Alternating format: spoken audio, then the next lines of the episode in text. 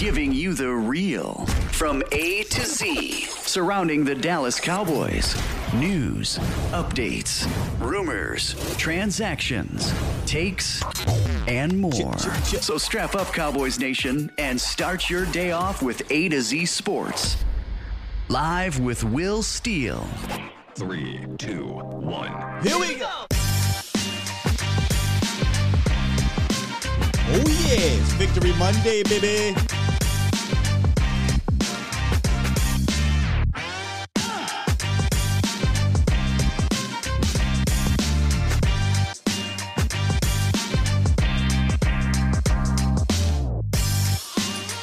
Good morning, good people.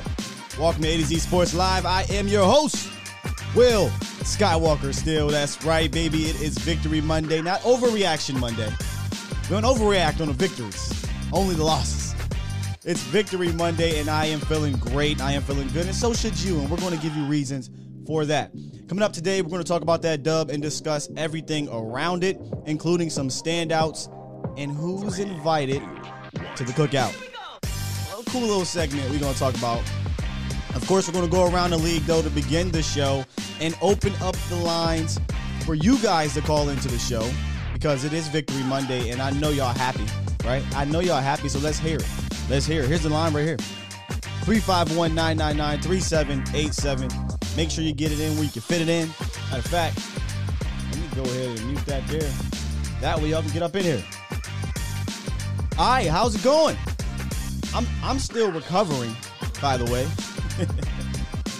If y'all can't tell, so y'all just got to bear with me with my voice. I'm getting over... Game days, I feel like I'll never just have a regular voice the next day. Y'all just gotta deal with it, right? Y'all just gotta deal with it. Shout out to everybody that's in the chat early and often here on Dallas Cow or A to Z Sports Dallas on the YouTube channel, on Facebook. Make sure you give me a follow if you haven't on Twitter. You can follow me right there at Skywalker Steele. I tweet during the games. I tweet after the shows. I'm on Twitter probably too much when it comes to the Cowboys, but. Hey, you know, I enjoy it. I enjoy talking to y'all here. I enjoy talking to y'all there. Already, D-Link with the $4.99 donation. Super chat. Appreciate you. He says, Mondays are always better after a victory. Can't wait for the haters to talk about the refs when they were quiet last week. Bring on Philly. And you know what the hater I'm waiting to see. I ain't going to say his name. I'm going to see if he pop up in this chat. Usually that's not how it works. That's not how it works. They usually don't pop up in the chat. Good morning, Stevie, Matt, Kristen, Iceberg, Jamal, DJ Dog, Frankie Franchise, John, Brian Bradford. I see you, BB. I see you. We're gonna get to the cookout. We'll get to the cookout. No suit today. I know, Mom Dukes. Yesterday, I was talking about possibly putting on a victory suit, but we'll save those for bigger victories. Bigger victories. I'll put on the thing. You know. Mark Felix, what's going on, brother? Everybody saying big up to my second or third cuz. We're going to see where he at. You know, we're going to see. Start off as my third cuz. And y'all know who we talking about if you're here on this channel. Largo, Chase, Alejandra, North of the Star, and the many, many more that'll be coming through. Oh, I see the hater in the house. Uh-huh. I see ya. I see ya, hater. I'm not even going to say your name until you call into this show and give the props. Because we talked on Friday, and you said you was going to give the props. So come on in. Mm-hmm. Yeah, come on in. Phone lines are open, like I said. 351-999-3787. Man, that was a good victory. And we're going to talk about why it was a good victory. And we'll break it down today, tomorrow, a little bit Wednesday. But we'll start to look towards the Philly game on Wednesday, probably. But today and tomorrow is about the victory yesterday in L.A., which seemed like a home game, right? The Cowboys fans showed up and showed out. Mark Felix said, drink some ginger tea. I thought about that. I thought about some tea, some warm water. Yeah. I don't know, man. I don't know. What's up, Woody? All right, look. Let's quickly go around the league, though, because yesterday, again, NFL's back, man, and the primetime games have been awesome, and I got to give a shout-out to the NFL. They're putting together a dang good schedule when it comes to that. So let's quickly go around the league. I won't hold y'all too long because today's about the Cowboys. So let's do it, baby. Let's start off with last night. That was a hell of a game. Chiefs lose 35-36, essentially because of a fumble at the end of the game. Patrick Mahomes was Patrick Mahomes, almost 400 yards, 3 tutties. Lamar Jackson, over 300 yards total, 100 on the ground, 3 total touchdowns. I really do got to give props to the Ravens for overcoming. I mean, they couldn't beat the Chiefs, so salute to those guys. The Ravens and Chiefs knotted up at 1-1. Bills absolutely obliterate the Dolphins, 35-0. Tua got hurt. A lot of quarterbacks got hurt. A lot of quarterbacks. Bengals lose 20-17. Another game where a quarterback got hurt, right? Andy Dalton, who started off well, didn't finish the game. Justin Fields came in, didn't really do much, but, hey, they got the victory. That's all that matters. That's all that matters. Broncos handle the lowly Jaguars 23-13. Nothing spectacular in that game. Teddy threw for 300, which is a surprise. Texans lose to the Browns. Texans lose to the Browns. That's all I'm going to say about that. Rams edge out the Colts 27-24. It's not going to get any easier for Indianapolis. Their schedule to start the season is brutal, absolutely brutal, and they have Carson Wentz as their quarterback, so you know what that means. Raiders, 2-0, playing some good defense. They beat the Steelers 26-17. Derek Carr had a scare, thought he was going to be out. Nope. Came back in and played phenomenally, so shout out to the Raiders. Patriots, you know what the Patriots are going to do to rookie quarterbacks. Zach Wilson threw 4 interceptions against Bill Belichick. If I was a betting man, I would have took whatever wagers in that Patriots-Jets game. They demolished the Jets 25-6, and it really wasn't even that close. Saints, or Saints-Panthers. Panthers, got to give them some props, man. 26-7, they are now 2-0. Eagles lose to the 49ers. And I watched most of that game, by the way. All right. I'm not going to go too far in because I got a film study with the Eagles and whatnot. So, but they lose 17-11. Listen, we knew when they went up against a better opponent, a better defense, it would look totally different. And it absolutely did look totally different. So thank you, 49ers. Falcons get obliterated by the Bucks, 5 touchdowns. I seen something earlier in the week where somebody said, hey, over and under 3.5 touchdowns for Tampa Bay, or for Tom Brady. What do you mean over, under? You take the over. It's the Falcons? Come on. Last second field goal, no good for the Vikings. They fall 0-2. Man, Kyler Murray, we got to see Kyler again. I'm going to be real with you. Patrick Mahomes, Kyler Murray, Tom, and Herbert, probably the toughest quarterbacks we're going to face. Don't be shocked by the end of the year if Kyler Murray, and I'm not saying he's better than these other guys. I'm just saying don't be shocked if he's the toughest you face. The dude is really hard to contain because he's a little jitterbug. Titans come back. Shout out to A to Z Sports Nashville fam. Titans come back. What a frustrating game. They win in overtime 33-30. Derrick Henry, another ridiculous output. 35 carries, $182, 3 tutties. Just ridiculous. Russell Wilson was still a beast too. 343 and 2 touchdowns. And then on Thursday, the Giants lose to the football team. So that is the scores around the league. I see some people in here already talking about Kyler. He says, Kyler is so inconsistent as a passer. He's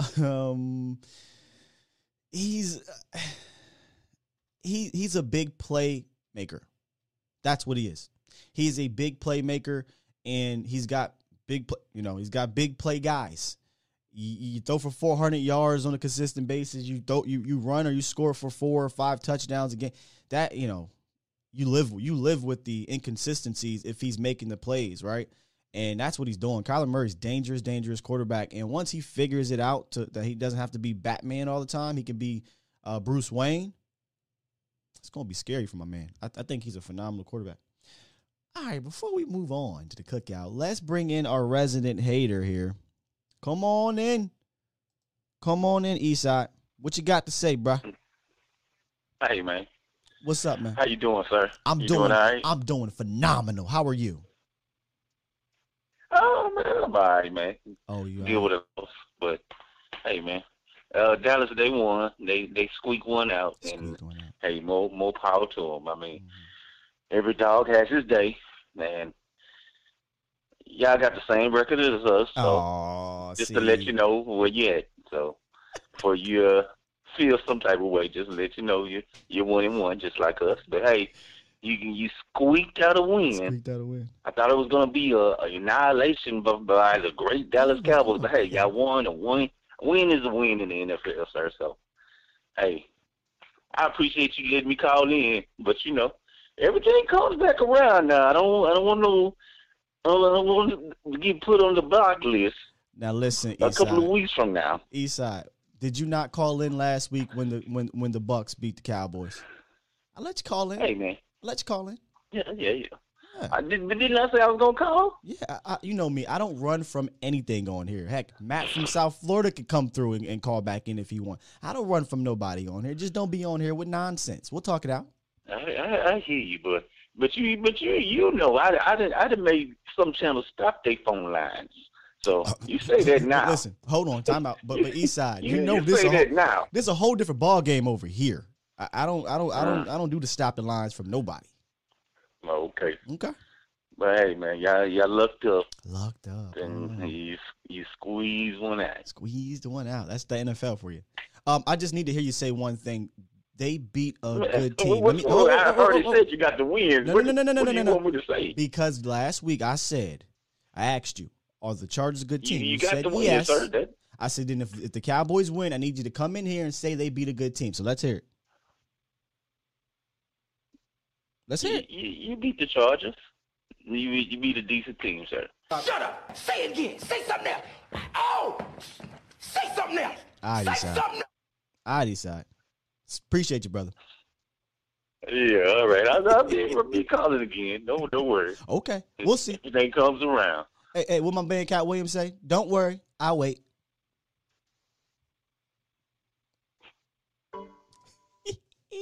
Gotta love it. Now you just need some Eagle fans to call in. All right, I just need some Eagle fans to get up in here. But they're going to be quiet this week. Man, how about that excellent call from Eastside Herald, ladies and gentlemen? Excellent call from Eastside Herald.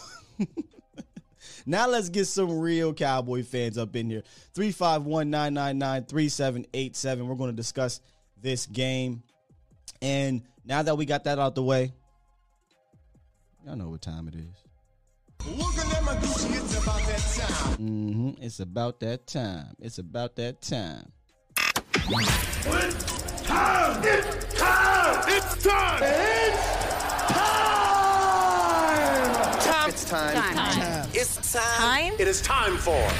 time for the morning roundup.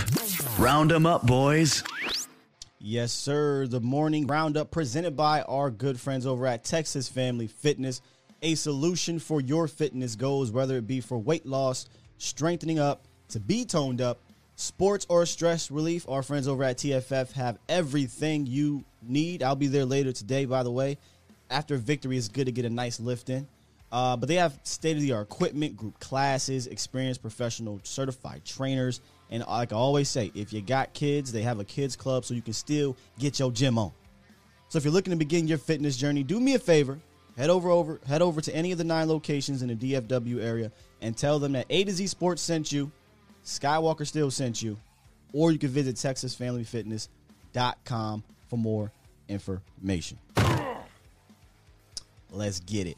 Hey, real quick, can we give a shout out to Legatron? Quick shout out to Legatron. Like I was on his ass. I'm not going to lie to you. I was like, man, he might have to get cut. And I know that's the emotions going and things like that. But ever since the first half debacle against the Buccaneers, Legatron, Greg DeLege is 5 for 5 with the 56-yarder. 56-yard game winner. And yes, we'll talk about that. We'll talk about why it was 56 later. But let's talk about the good. So, shout out to Legatron. Yes, Alejandro. Let's clap it up. Greg DeLege, he's responded.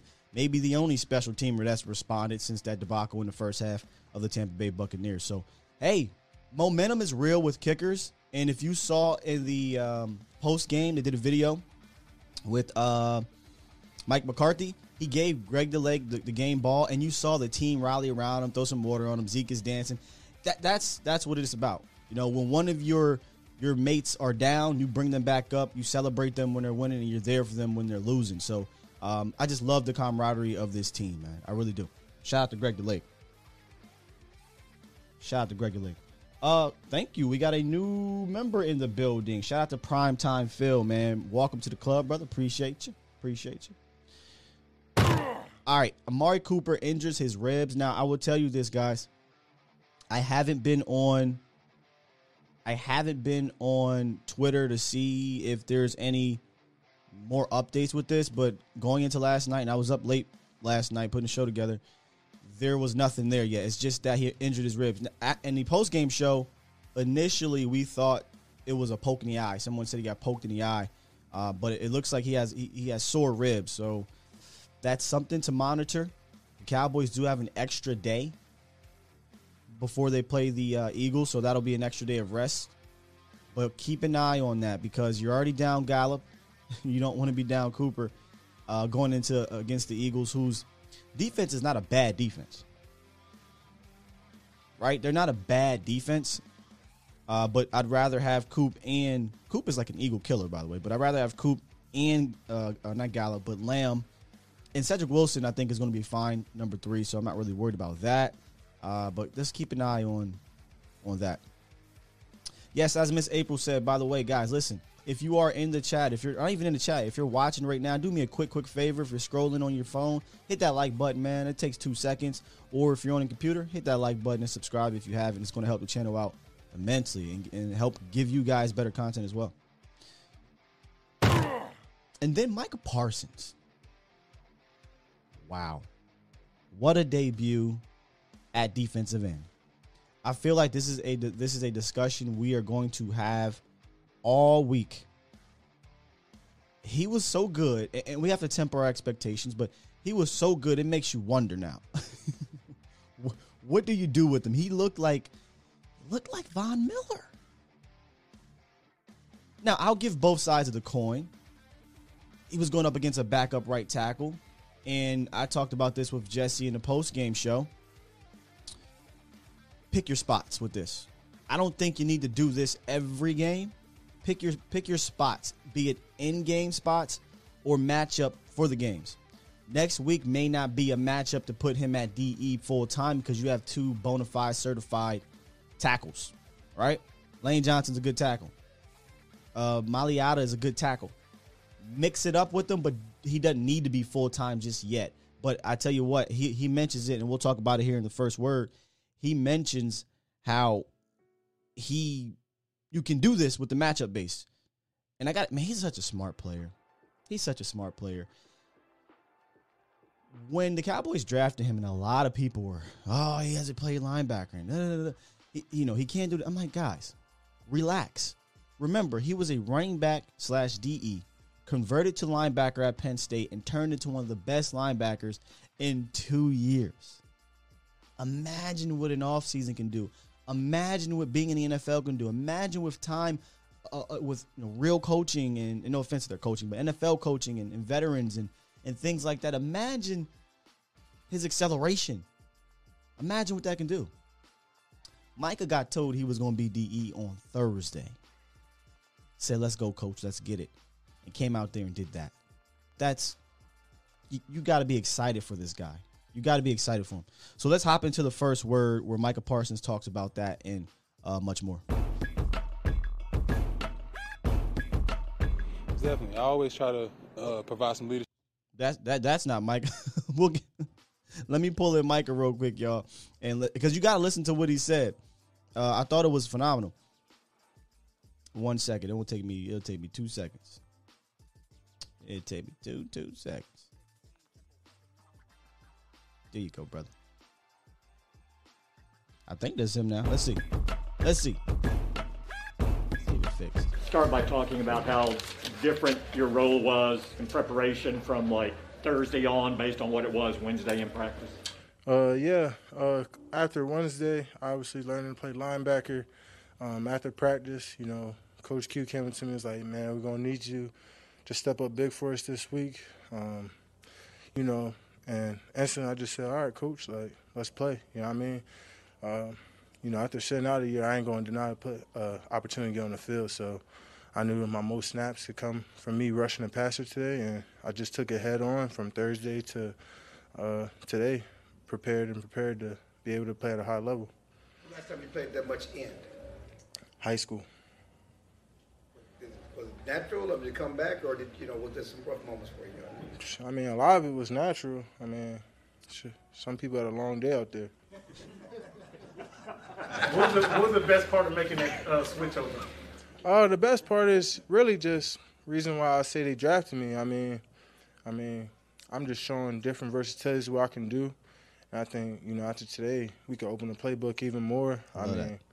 I think my teammates and Coach Q put an unbelievable amount of faith in me, and it just keeps building my confidence up to realize I could do much more than what I thought I could do. You talk a little bit around throughout the season? You look forward to moving around throughout the season? Of course, you know, manipulating matchups and taking advantage of the, you know, matchups we got out there. I think that's what makes good football teams great. Man, he's a special talent. He's a special talent. I truly believe that, and I think Cowboys fans should be happy. I know this going into this matchup, it was, hey, Tristan Slater's on the other side, right? And Micah Parsons, that's going to be a debate forever. And Brian says it could be similar to when the Cowboys took Tyron, but J.J. Watt was there. Both teams are likely going to be happy, right? And I think Cowboys fans will eventually, if you're not, be happy with Micah Parsons. But, man, just listen to him. Like y'all are saying here, some people had a long day out there, and he was serious. I mean, I'm not laughing. Y'all laughing. But I'm serious. Like, listen, dog, I'm that guy, but I'm not going to be arrogant about it, but I'm going to be confident. And DQ is giving him confidence. And shout out to DQ. We're going to talk about him too. Dan Quinn, heaven sent, in my opinion, night and day. But shout out to him. Shannon Sharp said, not the Shannon Sharp, but YouTube Shannon Sharp. Sky, did Joey Bosa play? Let's hop into the phone. Oh, before we hop into the phone lines real quick, let me give you the statistics on Micah Parsons. Reason why a lot of people are excited.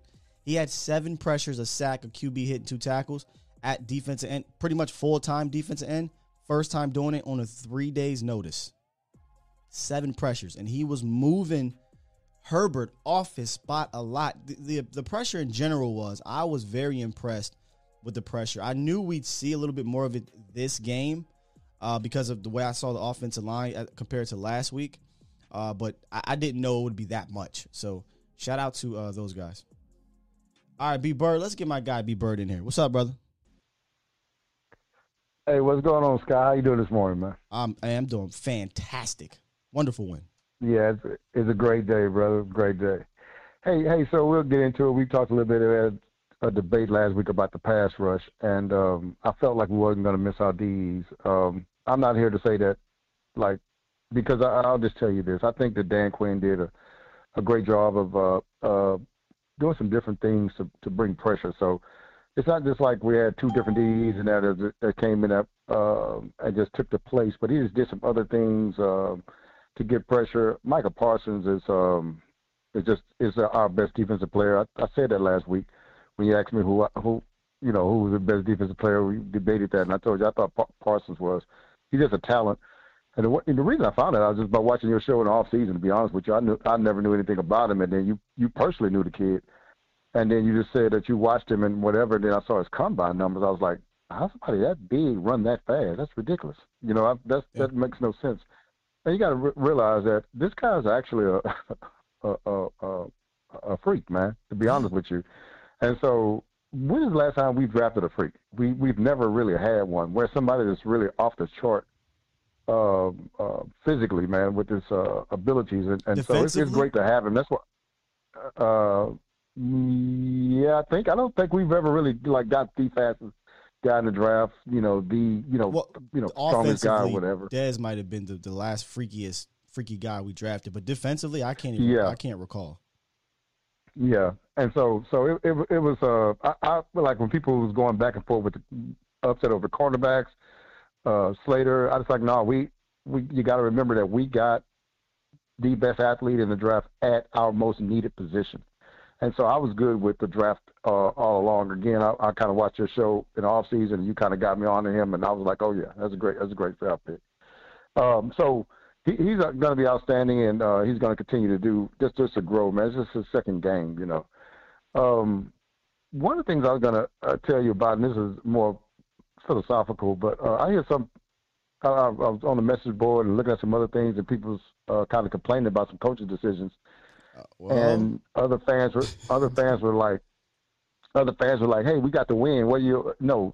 I truly believe that the way you approach the game doesn't change if you win or lose. Mistakes are mistakes, right? And those things have to be corrected, man. What do you think about that?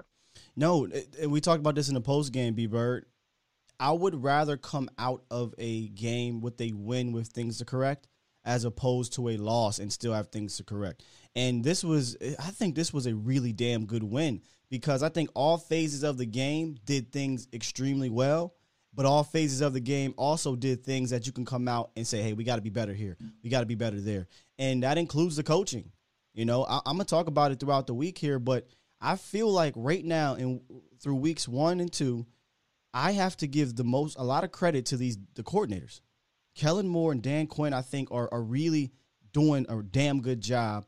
And I think where the skepticism comes right now for me is Mike McCarthy and Bones Fossil. I just think there's decision-making that that's happening with Mike. And then obviously Bones, I don't know why he has so much power. But he could have cost the Cowboys twice now in back-to-back weeks. And last week it was a 60-yard attempt, which was ridiculous. And then this week it was trying to block a punt on 4th and 20. So those two worry me. Right now I am extremely encouraged by Kellen Moore and Dan Quinn. But McCarthy and Bones, man, I'm worried. Do you think – I got one more question for you. Do you think Bones is trying to make himself shine for a head coaching position or something? Is he trying to be the next Joe Judge? I don't know. No, a head coaching position at any team. Yeah, right, what I mean is Joe Judge was a special teams coach. Correct. You know, now he's a head coach. I don't know, B-Bird. I'm miffed. Again, y'all know, if I ever get a press pass and I can ask questions, I will straight up ask Mike McCarthy, hey, why does Bones have so much say, or is it you giving him the go ahead to do these things that make absolutely no sense? So. Let me ask you one question, and this will be it, man. Yeah. So my son, after me and my son and my family was watching the game, and my son was like, he saw me get upset over the punt block attempt, and I was like, why? I said, that's the craziest call. I said, you're getting the ball back, and then I went through my mind. My son was like, my son asked the question, well, Dad, when would you ever block a punt? I said, I don't know if I would ever go after a punt when I have a quarterback in the offense like Dallas has. You're taking the ball. It's almost like a turnover. And I don't even blame the guys going back there to block the punt. I blame the person that called the punt block. It makes no sense when you have an offense like – it's none of their fault. It makes no sense when you have a guy that just threw for 400 yards, that has the weapons that we have on offense, both the running backs, both the tight ends, the three wide receivers, the line is, you know, blocking well. Why would you take the – I don't even understand the mindset behind, hey, let's block the punt, and the head coach saying, yeah, go for it. It makes no sense to give this offense that's moving the ball back when you got – you're – I don't – it's crazy to me. It is crazy. I don't know which – I think that's worse than maybe the time management at the end, because you can get frustrated in time. But that's what you had time to – with this punt block – you had time to strategize about that and say, yeah, it's a good idea, which is terrible, man. There's nothing. Can you speak on that for me, man? There's nothing to strategize. It's 4th and 20 in the first half. I don't even understand. Of a game you're winning 14-11.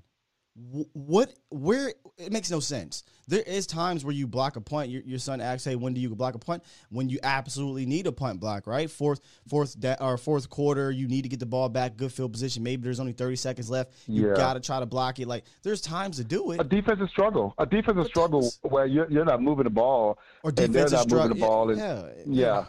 They're back on their own 10 or something. Whereas your defense, even if you do mess up and block it, your defense can stop those guys because you've been doing it all day. But I just don't see any other way to do it. It's just, and I'm gonna let you go too, Sky. I appreciate the phone call, but it kind of boggled me, and also with the fans, and I just hope that the fans don't. That's where we've been before, whereas, hey, we're winning. Why y'all complaining? No, we're looking for the future, and these things can't happen against great teams, man. And I'll talk to you later, brother. Good talking to you. Thank you, B-Bird. Appreciate you. Yeah, there's ways to – there's balanced approaches, and y'all know that's me. I like to come into these things balanced. We're obviously going to talk about the positives in this game and celebrate the positives, celebrate the victory. But I love that we can celebrate a victory, but let's see what we can work on and how do we get better from it. A lot of, in my opinion, what happened yesterday was the negatives in a way. Some of the players, some bad plays, Dak with the interception, Trevin Diggs has to, stay on his hip pocket here, giving up the big play. But in general, I thought the players did what they had to do. I thought they played great. I think the decision-making with McCarthy and Bones was the biggest negative to come out that game, in my opinion. But like I said, there was some positives that went down. And if you listen to, and let me pull this up here. If you listen to the pregame show, I don't know how many of you guys tune into our pregame show. There was some things due to film study that I saw that I just felt that the Cowboys can pull this one out. But if you missed it, check it out. Yeah. So that's interesting because, again, they do have to – it seems like they have to score 30 to win. But I think they're actually going to break that curse, if you want to say, today. Ooh. And here's why. Last week where the Chargers struggled the most was in the red zone. Now, a different defense, and they had that weird fumble thing that went on down there. I didn't understand that. But they struggled in the red zone. They were excellent on third down, by the way. We didn't even bring that up. They were like 14 for 17 on third down. Dallas has to get them off. But I think Dallas can get it done today because this will be more of your quote-unquote what everyone wants to see, balanced game, right? And I say that because of I think they'll not only be balanced, but they'll be efficient on the ground game in the sense of scoring touchdowns on the ground. I just really, truly don't fear that front seven, and I think that they can get it going here with at least like 18 to 20 carries for Zeke, about 7 to 8 to 10 carries for Tony Pollard, and then Dak can be efficient in the air. He doesn't have to throw it 35, 40 times unless it's a shootout. But I think the Cowboys break that spell here today, and they'll win 27-20. Which means they will not allow 30 points, and they'll win without scoring 30 points. I see 27-20, and I see it because I think that the Chargers will get into the red zone, and they'll continue their struggles. Okay. Yeah. Sometimes, a broken clock is right twice. But honestly, that had more to do with what I was watching from the Chargers than anything. I just truly believe that their red zone struggles, and I said it yesterday, I think halftime or after the game, it reminds me of – the saying that Stephen A. says, right? The what can go wrong, whatever can go wrong, or whatever he says, an accident waiting to happen. That was the Chargers. The Chargers can move the rock between the 20s, no problem. But when they get to the red zone for whatever reason, be it self-imploding, be it a decision-making by Justin Herbert, right? I kept saying, make him throw contested balls. Don't let him sit back there and pluck you with guys wide open, not 5 to 10 yards around him. And that happened with some chunk plays. But when he had to throw contested balls, they really should have picked him off 3 or 4 times. We know the bullcrap call on Jayron Kearse, but we'll get to that. We'll get to that. That was a bullcrap call, by the way. But I thought, I'm just saying, I really thought they played very well, and they did those things. They were efficient on the ground. Dak was efficient throwing the ball, and they made the Chargers struggle in the red zone, and the Chargers struggled on their own as well. So you got to give a hat tip to those guys. All right, we'll get to a call, and then I'm going to go to a different segment that I hope you guys enjoy. Y'all can help me out with the cookout. All right, 214. What it is, what it do? What up, Sky? What's going on, man? Oh, you got it, bro. Hey. Happy Victory Monday to all the Cowboy fans, yes, you, Mike Holmes, everybody. You know what I'm saying? Boys came through like I thought they would. You know what I'm saying? Couple bonehead mistakes that a couple plays made, like running into the kicker when it was about to get the ball, when it was like 4th and 15 or something like that. I mean, a lot of stuff to clean up. You know what I'm saying? But we got a lot of rookies making rookie mistakes. I don't know if that was a veteran or not. But it was a nail biter, but the boys stuck in there and they did their thing, you know what I'm saying? I also heard you on 105.3 The Fan last night. Big ups to you. I don't even know how you heard my – man, listen, I listened to myself. My voice was so done. I was like, is that me? I heard. Yeah, you did good, bro. When I think you was asking Broder some questions, and you know what I'm saying, you responded back and fed it to him, bam, bam, bam. I was like, okay, yeah, Sky the real deal, you know what I'm saying?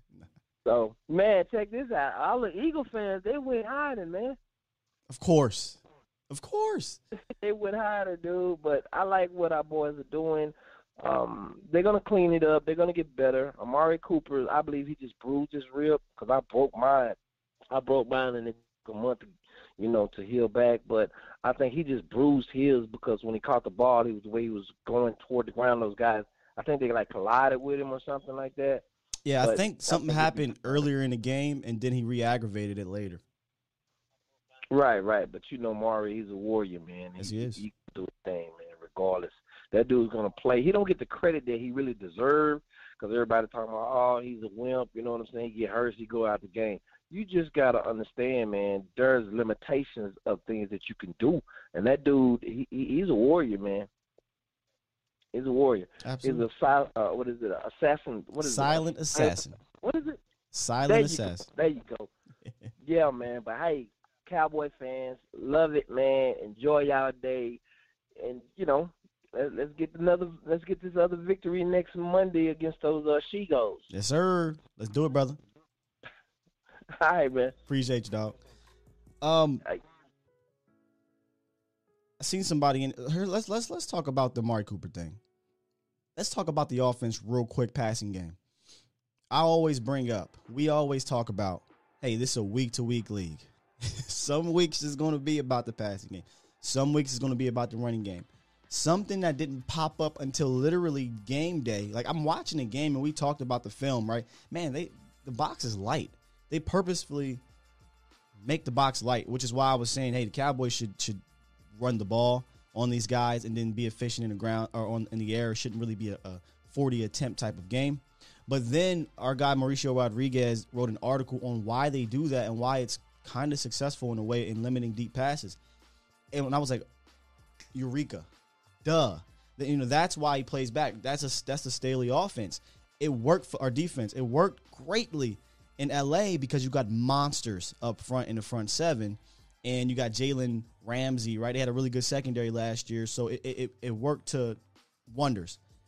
The Chargers defense is still growing, so they have deficiencies in certain spots.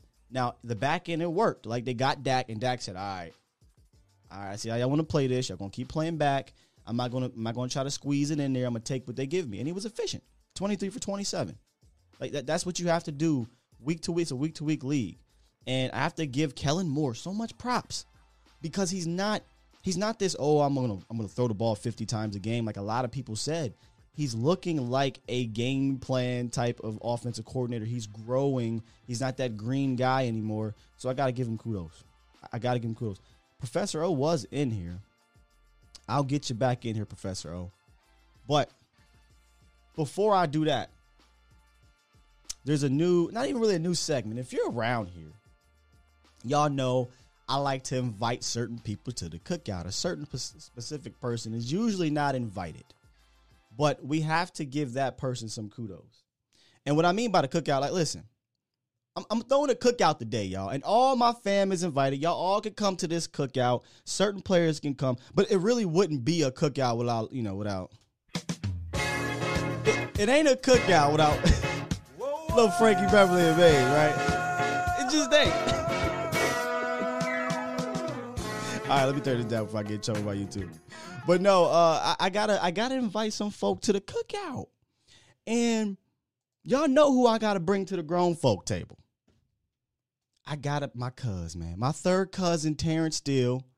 I got to invite you to the grown folk table. There's a couple people at the grown folk table today, y'all. A couple people that I want to talk about here. Terrence Steele. Kudos to you, sir. Clap it up for Terrence Steele. Y'all let me know who's invited to the cookout from yesterday, but Terrence Steele's number one on my list. He can drink the 40s. He can bet. He can gamble. He can come to the grown folk table. He ain't at the little table. In fact, today you my first cousin. I'll jump you up to being my first cousin because you played that well. Now, I'm going to go back and watch the tape, and we'll break it down and everything, but I didn't have to call his name that much when I was watching that game. So, salutes to Terrence Steele. Tony Pollard. Yes, I see a lot of people in here. Tony Pollard. You invited to the cookout, sir, at the grown folk table. Yes, sir. TP. TP8. 16 touches. 140 yards, a touchdown, explosive plays, hitting a hole. I mean, he was just, he was everything you want in that COP back, or in that second, that RB2 back, that lightning to Zeke's thunder. Tony Pollard was phenomenal. Averaged over 8 yards per touch. And they did the balance, in my opinion, greatly. Greatly. And then my guy, Dan Quinn. Dan Quinn, come on to the grown folk table. Hey, Dan Quinn be listening to Run DMC. I remember he was talking about, you know, when they was in the meeting room, he told the cats to listen to Run DMC and recite the lyrics. So Dan Quinn got a little something. So let's give a shout out to Dan Quinn. Shorthanded. No Donovan Wilson. No D-Law. No Randy Gregory. Bringing Micah Parsons at defensive end for the first time in his NFL career. And I thought he dialed it up phenomenally. The first two games of the year, Dan Quinn's defense has 6 turnovers, and it really should be 7 or 8 if we're keeping it a buck. So shout out to Dan Quinn. Come on to the grown folk table and get some spades in. You could drink your 42. You know what I mean? Go get your fried chicken. And come celebrate. So who do y'all think should be at the grown folk table? I left a couple spaces open for some more people. So let me get into the chat and see what y'all talking about over here. Kearse and KZ are my +1, says Professor. Absolutely. Absolutely. I think that Kearse and KZ absolutely deserve to be at that table. In fact, those are probably the other two, right? Those are the other two. Kearse. I'm trying to contain myself here because I'm just excited about this defense a little bit right here and really the safety play.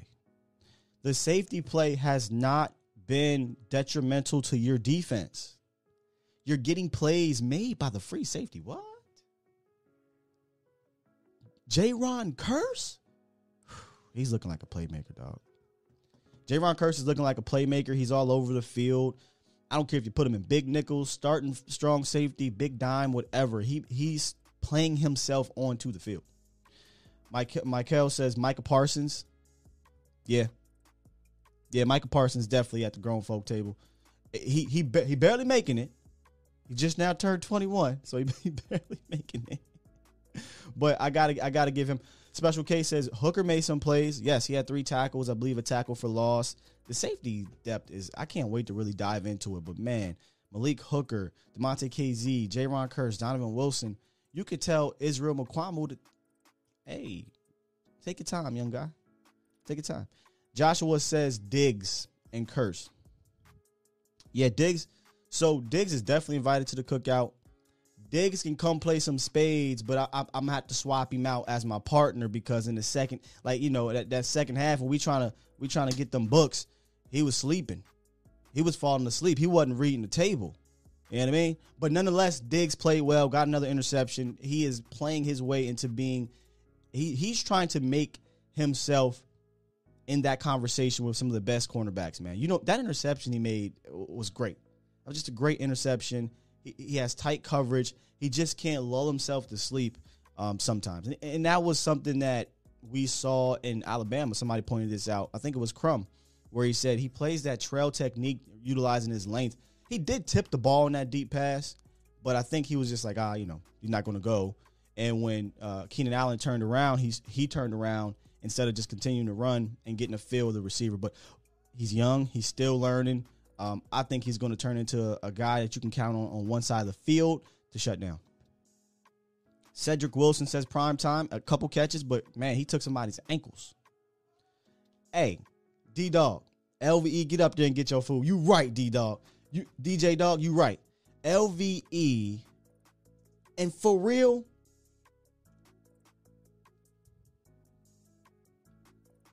Jalen Smith. And here's the thing. I struggle with saying he can come to the big boy table because he didn't do anything spectacular. And I don't want to, you know, give credit for C's, but he wasn't bad either. Like, Jalen did his job. When Eckler got mashed up on him, which is a mismatch, and he threw it to him, he tackled him. He didn't let him get loose, right? He seemed much more sure of himself yesterday in the run game, and he didn't miss any tackles. So, got to clap it up for Jalen Smith. Like, if I'm going to get on Jalen when he looks god-awful or when he looks pedestrian, I gotta give him some kudos when he plays decently and he does his job. He actually led the team in tackles. And then LVE was second with 7, 2 tackles for loss, and a sack. Like, LVE was, he looked like a healthy LVE.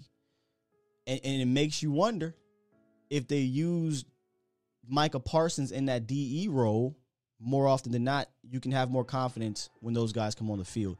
But it's one game right now. Both of them look good, so you got to take it, right? You got to take it. I'm behind on here. Tez Pitt says Jalen could have had an interception in the red zone. I definitely wouldn't expect him to make that pick. That required a lot of skill. It was a bad throw due to the pressure, but he got his hand in there to knock it down. I got to give it to him. Got to give it to him. Y'all, man, Marcus said, come on, man, Jalen. Listen, dog, he wasn't a liability. He wasn't a liability. You know? He did his job. Michael said, let dude call the show about Jalen. Please call. I told him. I told him what he is, right? Like, call into the show. This is the show. This is the show for Matt to call in to give him his kudos. Diggs was like, wow, I'm definitely an NFL. Great pass by Herbert. Well, that pass by Herbert was ridiculous. I think it was rolling. No, he wasn't even rolling. There was no pressure on that. He just has a ridiculous arm. Unbelievable arm. So that's the new segment we'll roll with after Victory Mondays or what have you, Victory Tuesdays if it's a Monday night game. Who's invited to the cookout? I got Steele, Pollard, and DQ. You guys got KZ, Kearse, some LVE, some Jalen, some Diggs. A lot of game balls to go around. A lot of game balls. What's up, Twan? He says 11 is a legend. Yes, a legend. He's going to be a beast, man. Legendary. He's going to be a beast. All right, let's roll into the phone lines here. 760. What it is? What it do? Hey, it's guys. This is Tommy, North Carolina man. NC. I just want to say how awesome Kellen Moore is doing. He's just killing it, man. He's killing it. Yes. These week-to-week game plans he's putting up. The one against Tampa, just letting Dak do his thing, and then this week against Staley. Which I know they do their too high safety thing, but I was so surprised they weren't dropping people into the box. It just didn't make sense to me. But if we watched, did you tune in last week? Yeah. If you watched, man, yeah, we talked about it. Like he just refuses to drop anybody down there. At first, I couldn't figure out why until I had to read that article and see, oh, this is just literally a scheme. You know, but it is what it is. It got to the point where, like you said, I was kind of like, all right, at some point, you're just going to keep letting TP just eat you up and Zeke, but that's what they wanted. Yeah, man. It didn't make sense. It was just – well, I get it for the first half. You know, they're getting some good runs. Zach Martin playing out of his mind. Huge shout-out for freaking Terrence Steele, by the way. Terrence, I was real down on him all week. I did not think he was going to do well against Bosa, but he played good, man. I was super surprised and super happy he did. No, you're right. Yeah, you're absolutely right. Terrence Steele, like I said, he gets to sit at the grown folk table for the first time in his career in Dallas. He can sit at the grown folk table. Yeah. The defense, man, just exceeding expectations so far this year as game plan-wise. The way Micah looks, Micah is – insane, just extremely talented, incredible. It's He's a piece that really can be a linchpin to your defense because he can do so many things. He can allow you to do a lot of really unique lineups. Yeah, man. And truth be told, I was one of those guys when we drafted him, I was like, I don't know that we need this guy. And then just going through training camp and these first two games in the preseason, it's just been like, oh, he's not just this linebacker. He is incredible at everything, basically. Man. When people like this, you weren't the only one that was a worry that, oh, we don't need a line. I kept saying to people, guys, don't box this man into just a linebacker. He's a playmaker. Yeah. If I can tell you coming out of the draft, you came away with one of the top defensive playmakers in the draft, would you care what position he played? Nope. No. And that's the problem. People were, he's an off-ball linebacker. Guys, I get that there's a position value, but sometimes don't get cute. Sometimes it's just staring at you right in the face.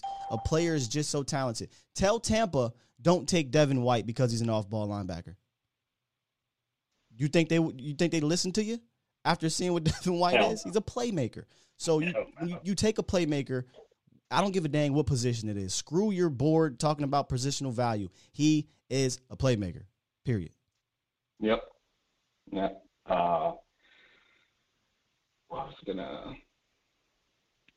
Diggs is amazing. That interception he had on Keenan Allen was such a great play. It's so good. Man, I'm excited for Diggs. Yeah. Yeah, I am too. Excited for freaking Kelvin Joseph to get back so we get AB out of there. Yeah, AB. I mean, he wasn't horrible yesterday, but the only real touchdown. He wasn't, but the touchdown that they got was because he can't. It's time. I mean, this is, you know. It's about that time to get AB up. It's about that time. Yeah, man. Hey, that's really all I got, man. I just want to say I love the show. Everything you do, man, is just outstanding. Everything. Thank you, man. Really appreciate your content, man. Thank you, sir. You have a good one. Thank you, man. You too. Appreciate it. Man, I appreciate you guys, man. I truly do. Thanks for calling in and continue to call in. Phone lines are starting to get packed up here, so hang on in there. I'll get to you guys. The chat is popping. Hold on. Did somebody say Greg DeLay invited to the cookout? Imagine, you know who Greg DeLay is at the cookout. He like the cousin-in-law. Don't nobody know that your cuz married. He comes to the cookout. You like, who's the Poindexter? Who's that guy? Then he come over and you realize, oh, he cool as hell. Yeah, he cool as hell. Shout out to Freight Train. I think Freight Train might even be on the line with the donation there. Super chat.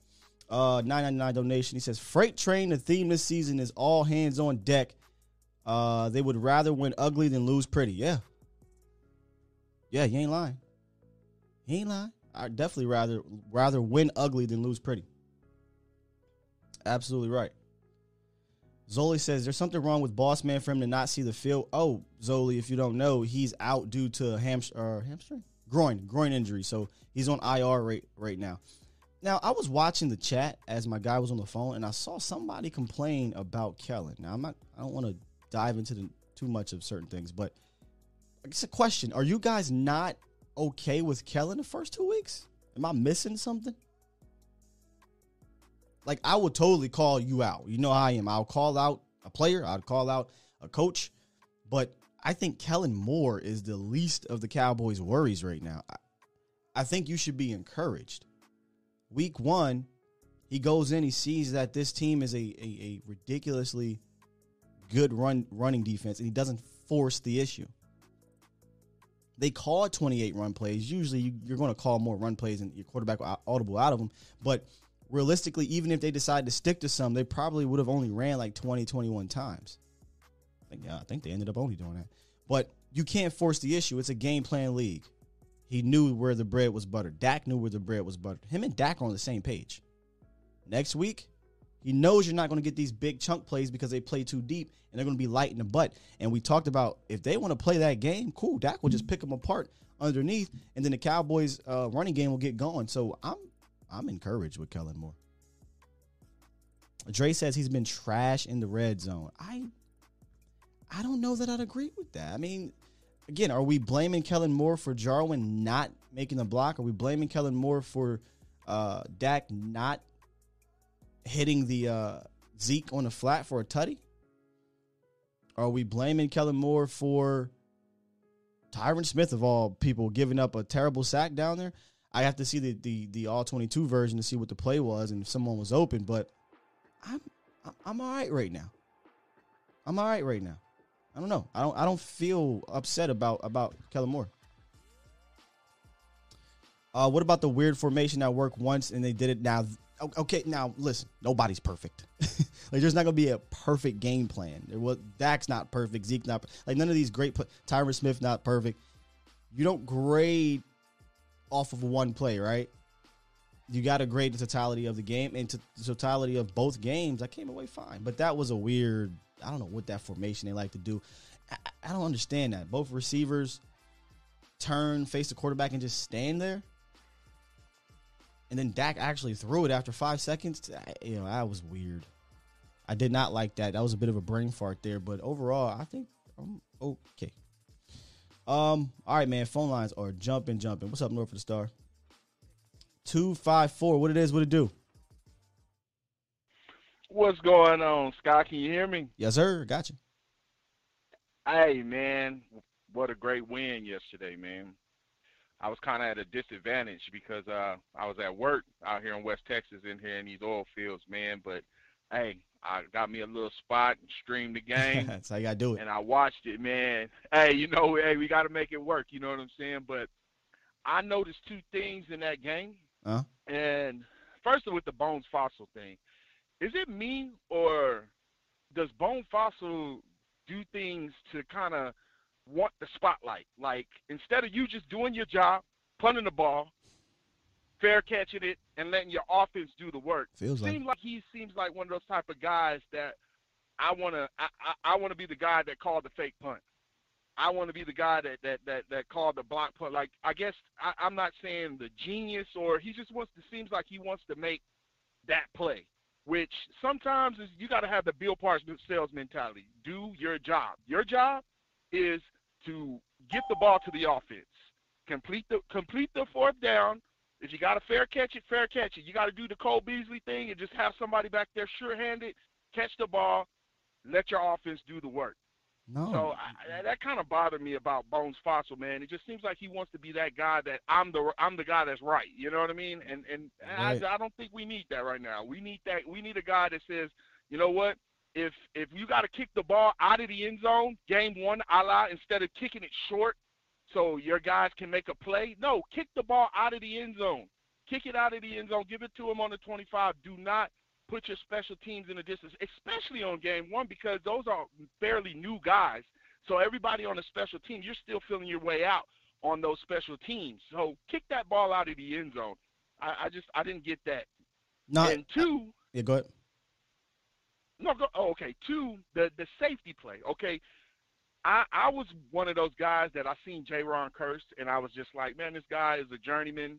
You know, I really didn't believe too much in him, you know, and my guy, Boss Cowboy, you know, shout out to him. He was on Jayron Kearse from day one, and I really didn't believe in him. But then I start looking at him, and I start thinking, well, maybe Dan Quinn sees a.k.a. Cam Chancellor, 6'4", big guy, can move. Maybe he's saying, okay, you know what? This is my Cam Chancellor. I can rebuild this whole Seattle Legion of Boom 2.0 if I get my guys. And maybe Jayron Kearse could be that type of guy.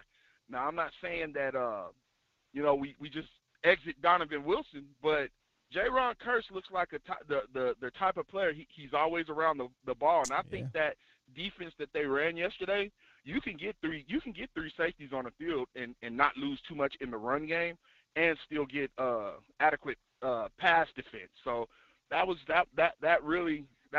things that caught my eye. And then one more thing that caught my eye was, hey, we got to show love to Terrence Steele, man. Hey, he did his thing. And I mean, people were screaming that we had to start Martin on the right tackle, but Martin knew what he was doing. His position where he plays is at right guard, and he knew that if he can get on the same page with Steele, he can help him neutralize that right side. And I think they did a good job. And you can see it in Steele last year. He got better.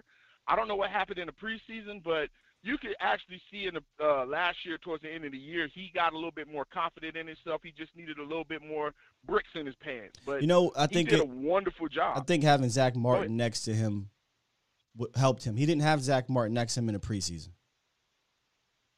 Right, and exactly. And it just goes to show you wonder, man, what if we did have Zach Martin game one?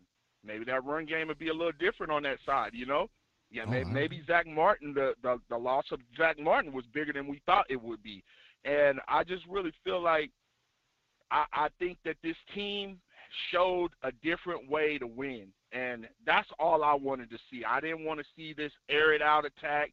You saw the weakness, and they attacked it. We all thought game one that, oh, well, Kellen Moore just throws the ball around the yard. No, I think he saw weakness, and he attacked it.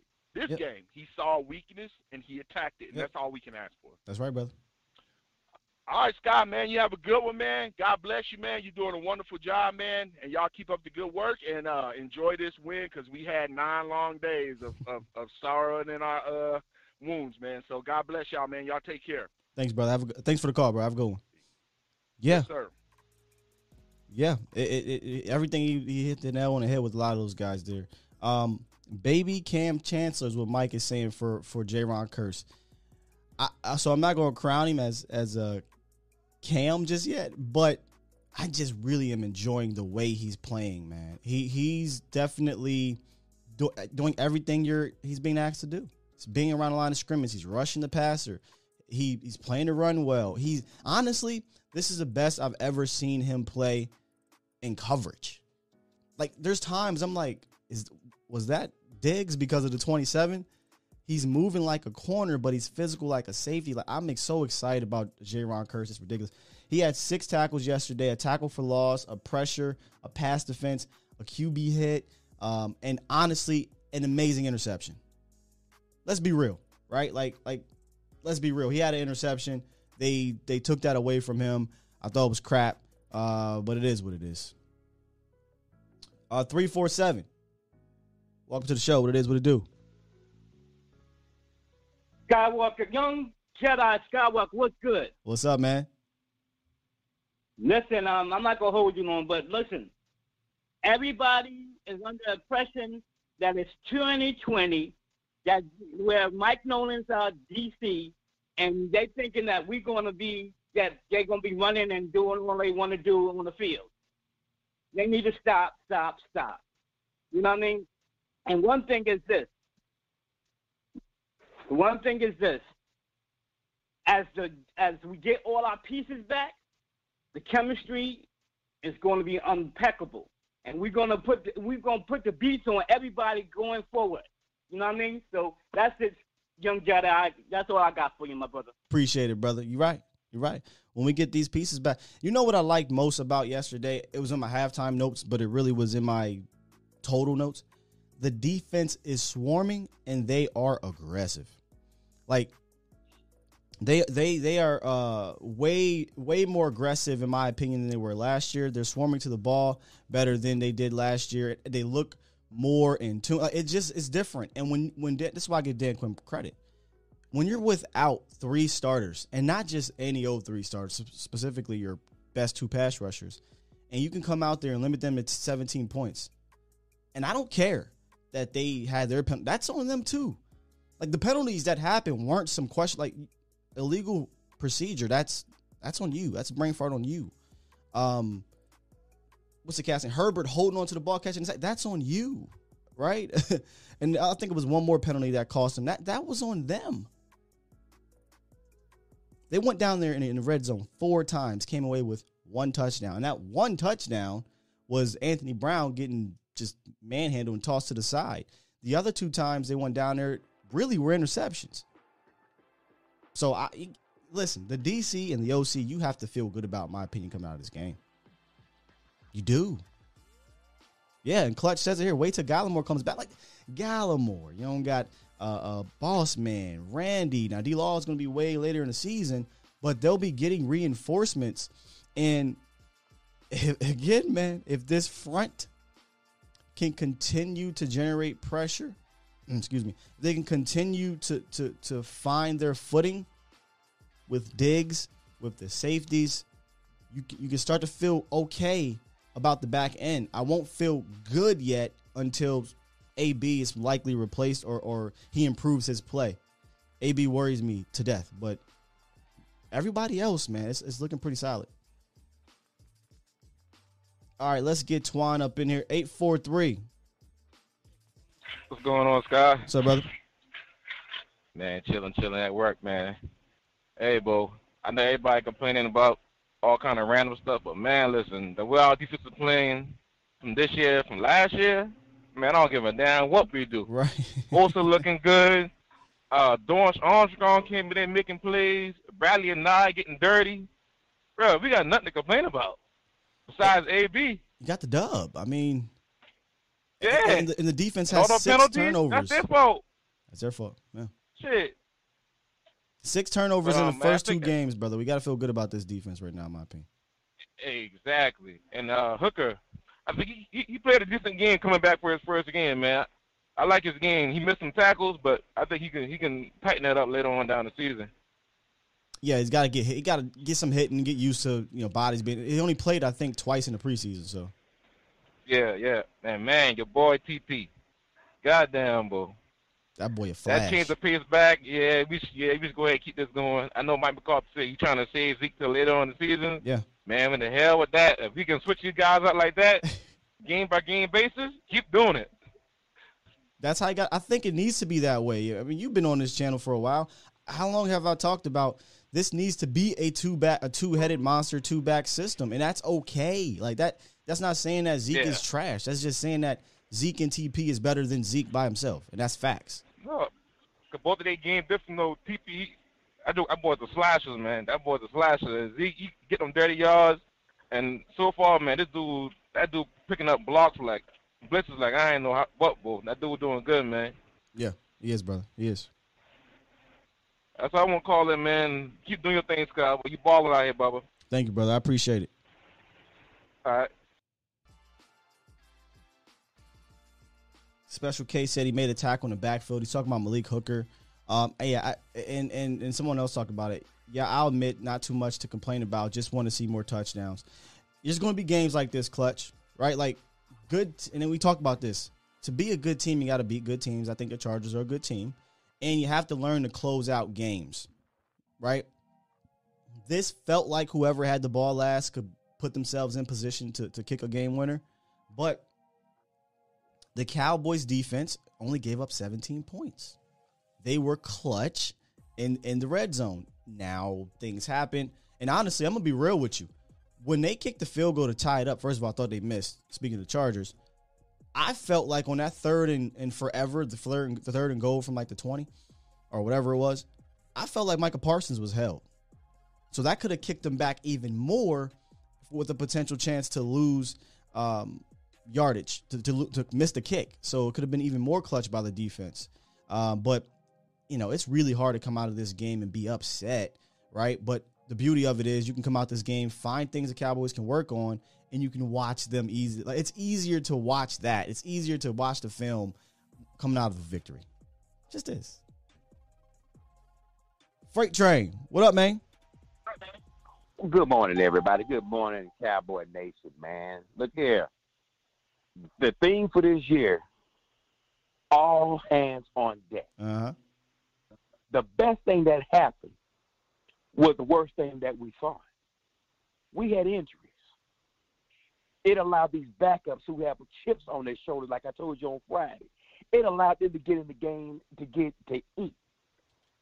What I urge all of the Cowboy Nation do, let me tell you something. Your haters, wherever you live, you know they're coming, baby. You know they're coming. Yeah, that's happening. What I urge you guys to do, go back and do your own film study. Look at the defensive line. Look at the offensive line. Let me tell you something. On both sides, those were a gang of goons. I saw 10 sacks that should have happened. Yeah, man, they were pushing Herbert off the ball. Yeah. Oh, it was ridiculous. And on the offensive side of the ball, man, man, look here, I'm a driver. I drive for a living. I'm a little laid up right now, get my knee strike, so I get back in the truck. But here's the deal: I saw some 18-wheeler holes that I opened up. Still took it personal. Like I told you on Friday, they took it personal. He played well. My thing is, and we saw some of it coming on at the end of last year. Remember, where was he drafted? Wasn't drafted. Thanks. Wasn't drafted. That's what I'm saying. And my thing is, I don't normally talk draft. But let me tell you something. We're down here in the dirty. If we get an opportunity to get that joke out of Georgia, Davis, 6'3", 300. Oh, dude, I thought he was coming out in the draft this year. I'm sitting here eyeing this cat, but you're right.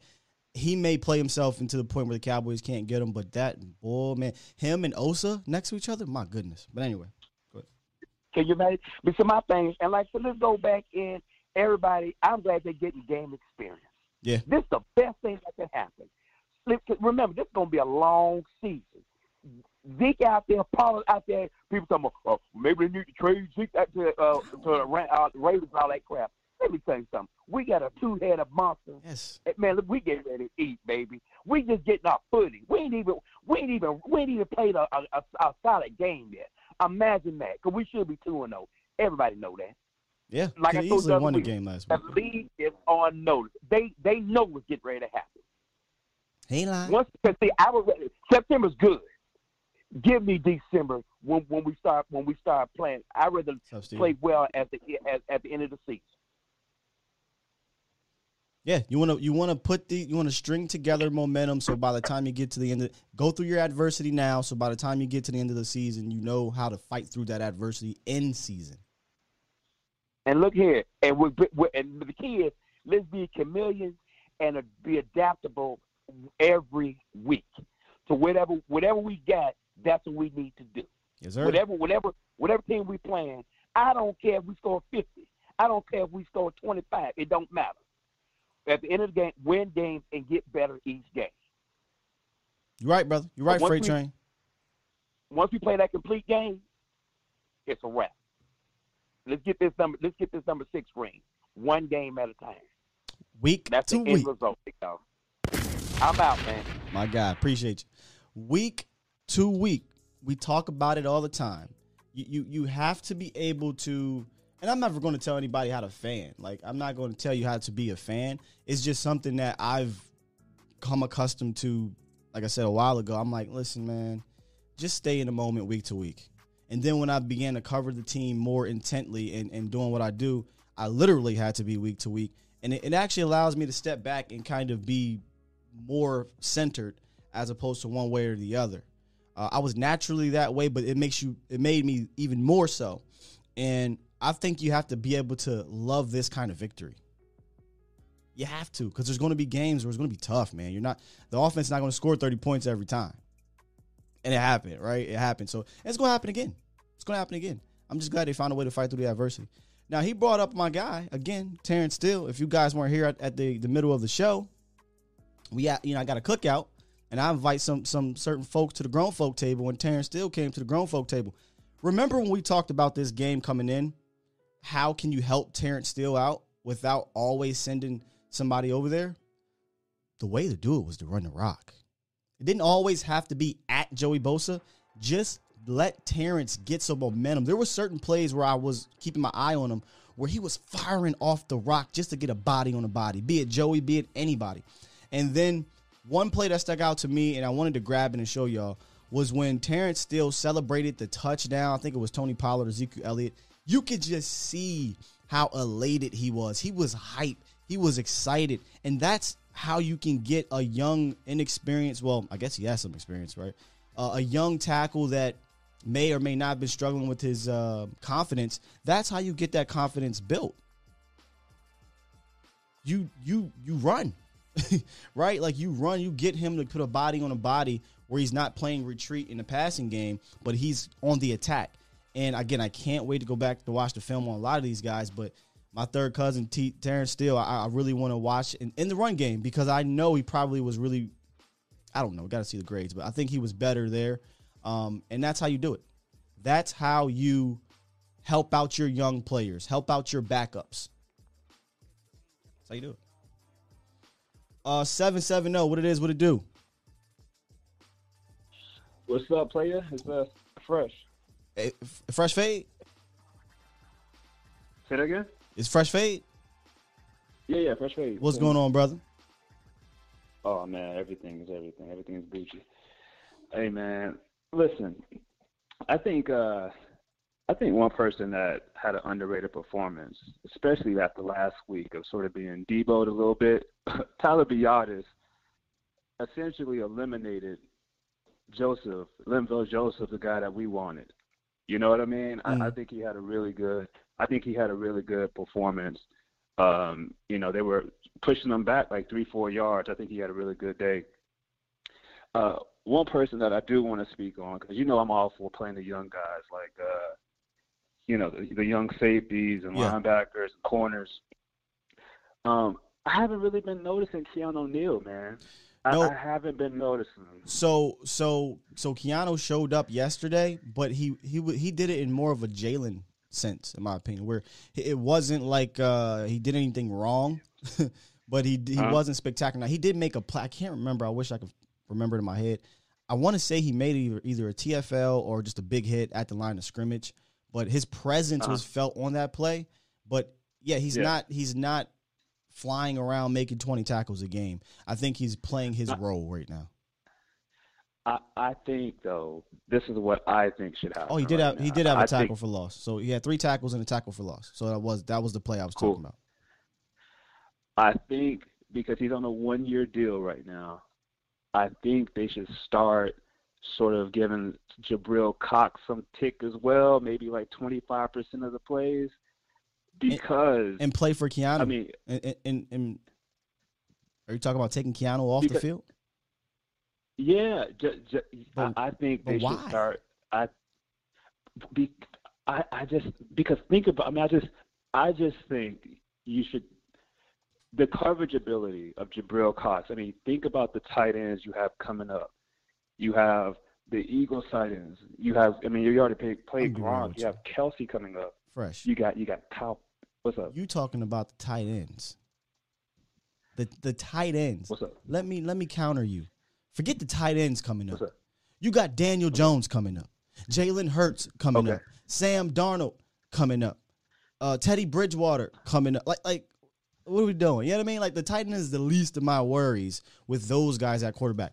Now, you give me a Tom Brady, that's a different story because they can take advantage of that situation.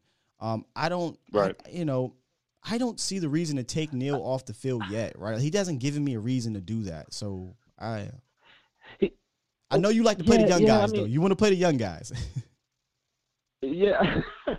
I mean, I just believe in Jabril Cox a little bit more as far as his coverage ability. His coverage ability, yeah, Neal is a leader. He knows where to line up and all that good stuff. I do not want to be in this position next year where Jabril Cox is getting his first, like, real snaps, man. I want him to get some type of playing time. It may happen. It may happen because injuries happen, things like that come up. It may happen, but we have to – listen, there is a balance, right? Like, there's some young players that are going to have to play. There's some young players that just can't play. And this is what I said going into the year. If Jabril Cox is not on the field because the other linebackers are playing well, that's what you should want. You're right. Like, as a fan, you should be like, you know what? I'm glad Jabril is still on the bench because our guys are playing good enough, right? Like, let's be real. Coming out of these first 2 weeks, linebacker has not been a problem.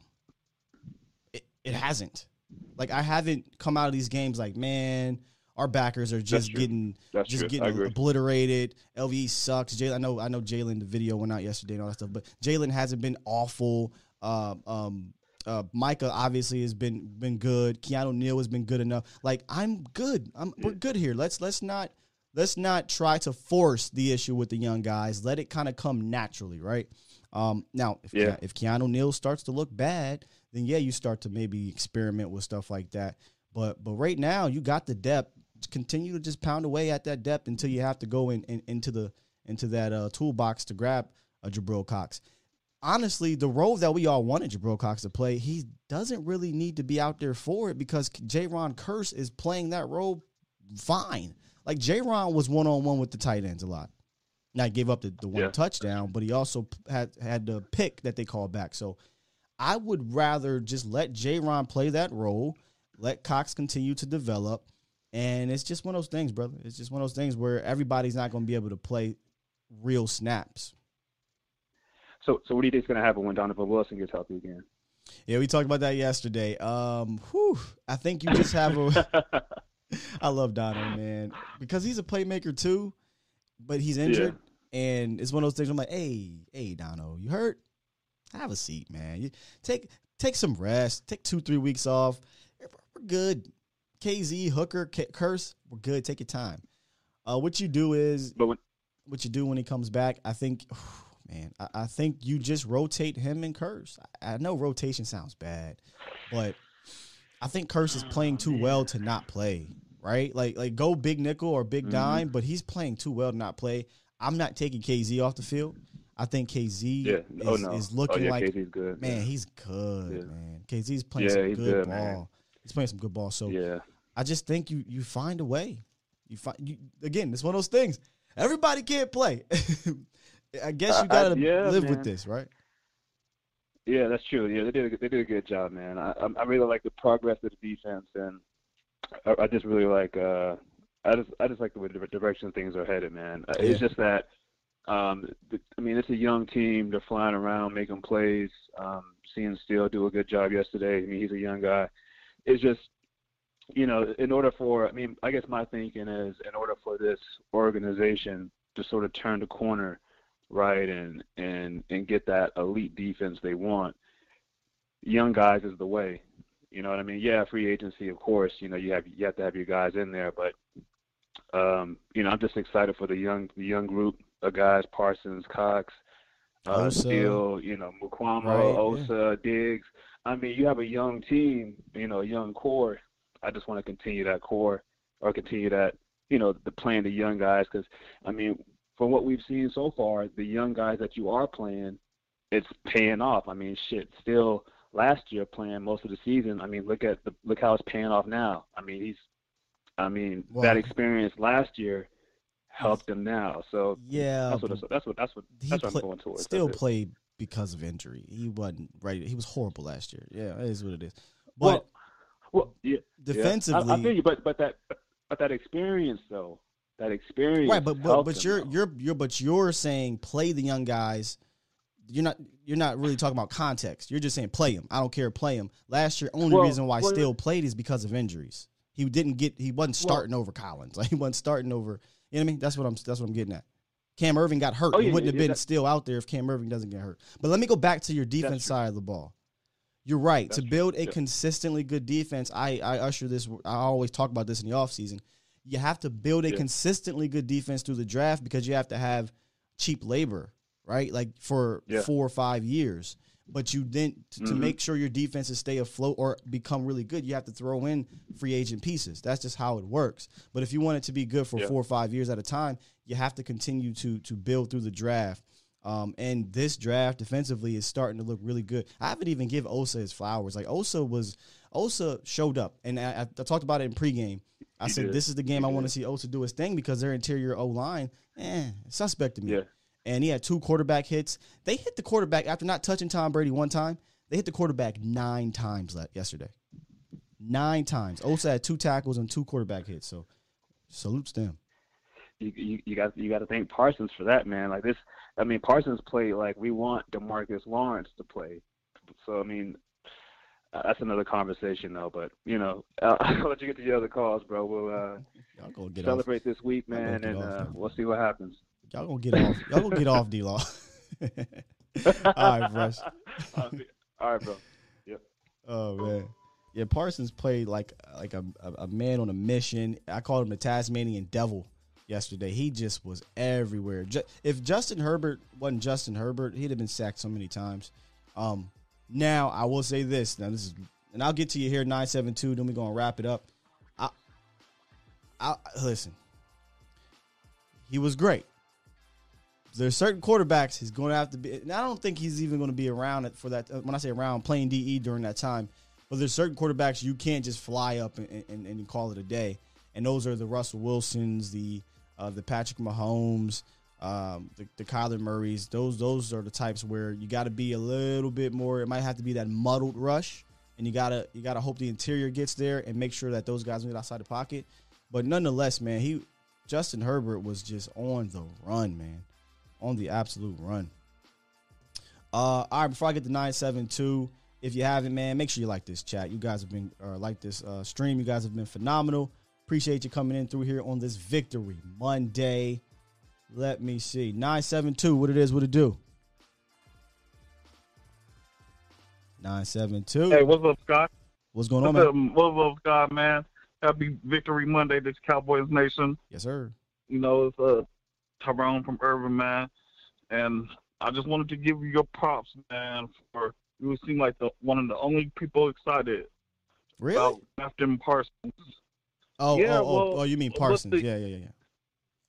Yeah, drafting Parsons. Like, you were the one. Like, I follow a lot of YouTubers, and it seemed like a lot of people were upset because they had their heart set on Horn and Sertan or Slater, but you were one of the ones that were excited about Parsons from the get. The conference has been unlocked. Unlocked it for you, Mike. Go ahead, Mike. Everywhere. I'm sorry? I'm sorry. I was telling somebody in the chat. They wanted to call in. Go ahead and call in, Mike. But continue, brothers. My bad. Oh, okay. No, you good. But, yeah, man, he's been lining up everywhere, man, on the line. Linebacker, he's playing coverage, he's rushing the passer, so man, he's going crazy. But not just Parsons, man, with this defense. This defense looks different. It feels it's different. Just not one player. It's just not one player, man. It's Quinn's system, man. You know how back when we had Marinelli, I ain't gonna talk about Nolan, but when we had Marinelli, we were playing this soft coverage, you know, this bend don't break, and our defense was never getting turnovers because they weren't playing aggressive. And now they're playing deep. Our secondary is playing aggressive. We're getting turnovers. And I don't think it – the first week I was skeptical. Like, maybe it was just a fluke we got those 4 turnovers. But now I'm thinking that our secondary, we're making plays, man. So I'm hoping that we continue playing aggressive and keep forcing the turnovers going forward, man. I think it's going to happen.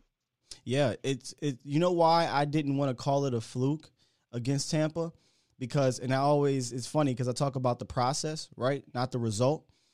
What was the process of that turnover, right? Was it just Tom Brady just throwing it to you like the Hail Mary? Like, I'll give him that. Like, that one wasn't really a real one.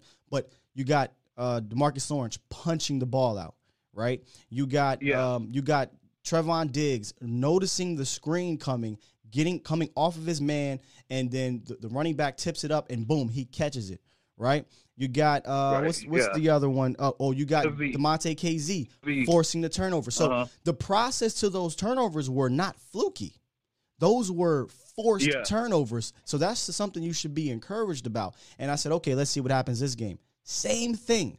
The process in these turnovers against Justin Herbert, the Diggs, tight coverage, pick. In my opinion, I'm going to continue to count Jayron Kearse's interception. Tight coverage, tip, interception. DeMonte KZ, interception. Like, these are forced turnovers, and they come in bunches, and it's not fluky. It's not. These are plays being made, and that should excite you defensively, Cowboys Nation. Absolutely, and we're aggressive. We're rushing the pass rusher. When Herbert was getting the ball out quick a lot, but we wasn't getting the ball out quick, he had pressure on his face. You know, he made some incredible throws, really, to get the he's incredible. Yards he did, but incredible arm. Remember, it's so funny, guys. We talked about this all week. We said, Herbert's not going to beat you pre-snap. Herbert's going to beat you with his arm after the throw, and that's literally what he did. That's why it was pressure so dang on much, because he was running around trying to make a play. You know, whereas Tom Brady can beat you with his mental. I think the Cowboys, Dan Quinn, got the best of Herbert on certain plays. I do.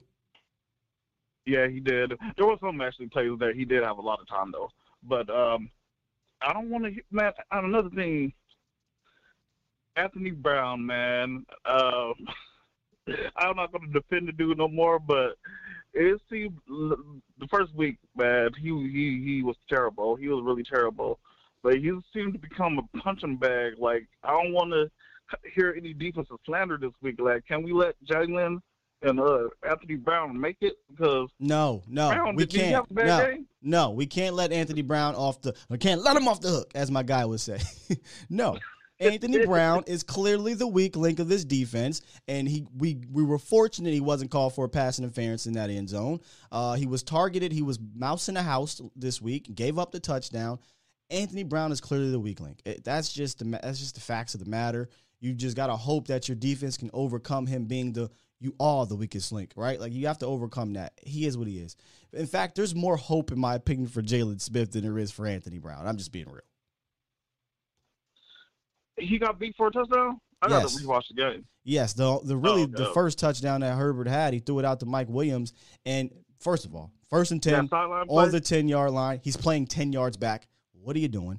Then he comes up, and he, instead of forcing the receiver inside to your help, he does this ankle grab crap, and he forces Mike Williams outside, and Mike Williams scores a touchdown. So all around, it was just a ridiculous play by Anthony Brown, but you got to come to expect one or two or three of those a game from him.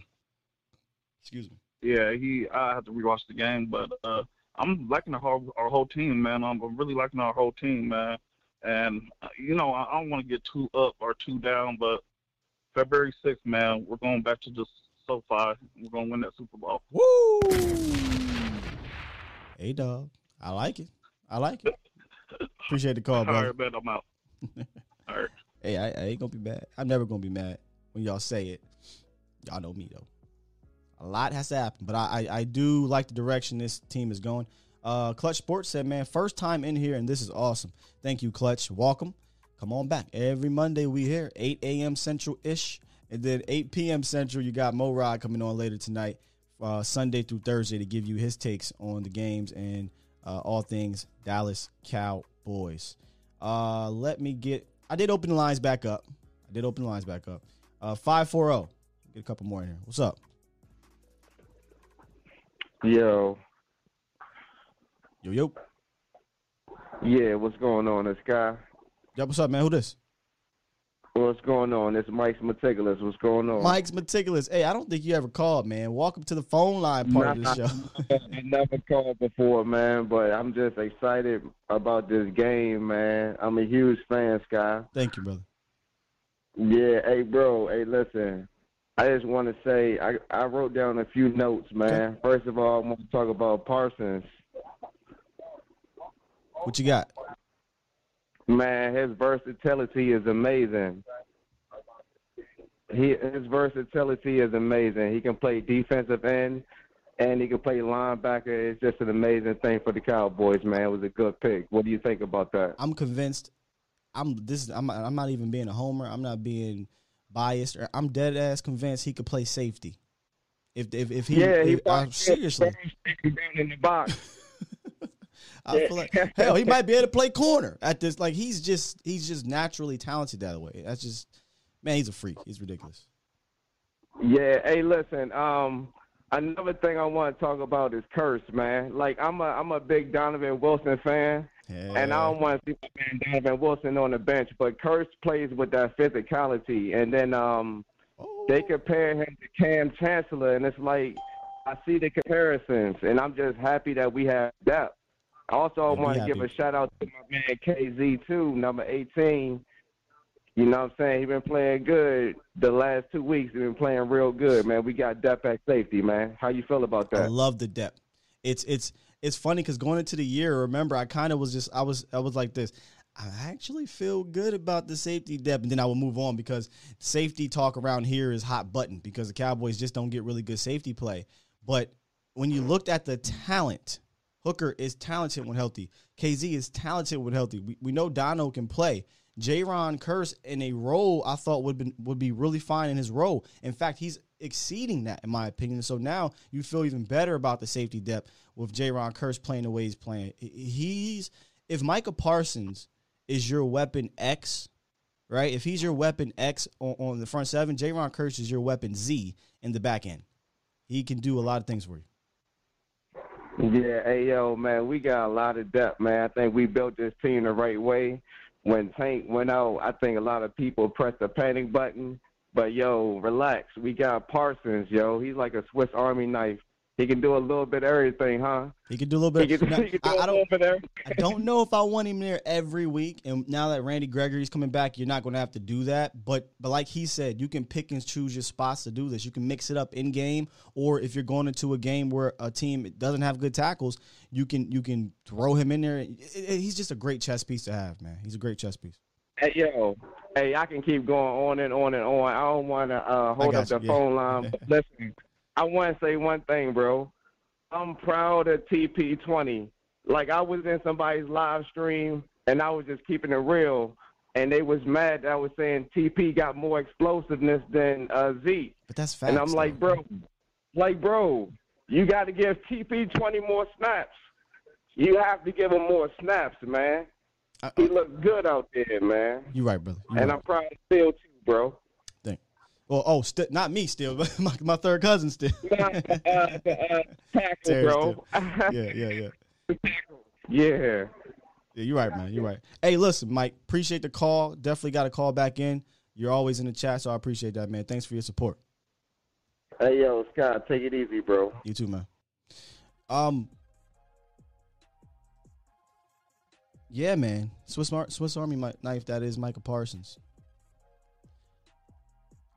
I mean, who's arguing that Tony Pollard is not more explosive than Zeke?